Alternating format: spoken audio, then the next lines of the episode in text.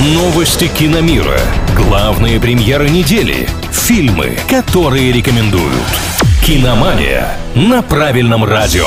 Привет всем любителям большого кино, с вами Илья Андреев. Перенос Оскара и сериал об Убере. Подробности прямо сейчас.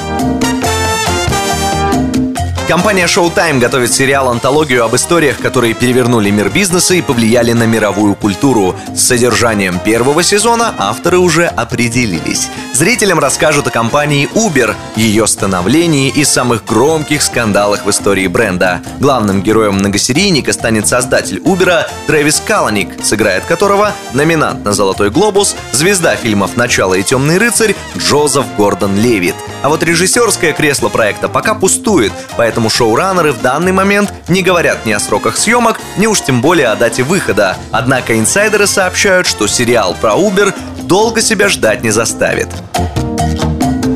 Зато вот американские киноакадемики точно знают, когда назовут новых обладателей премии «Оскар». Церемония вручения главной кинонаграды планеты в следующем году состоится 27 марта. Чуть позже, чем обычно, но раньше, чем было в 2021. Кто будет претендовать на статуэтки, еще само собой неизвестно. Но опять же, когда нам об этом расскажут, уже решено.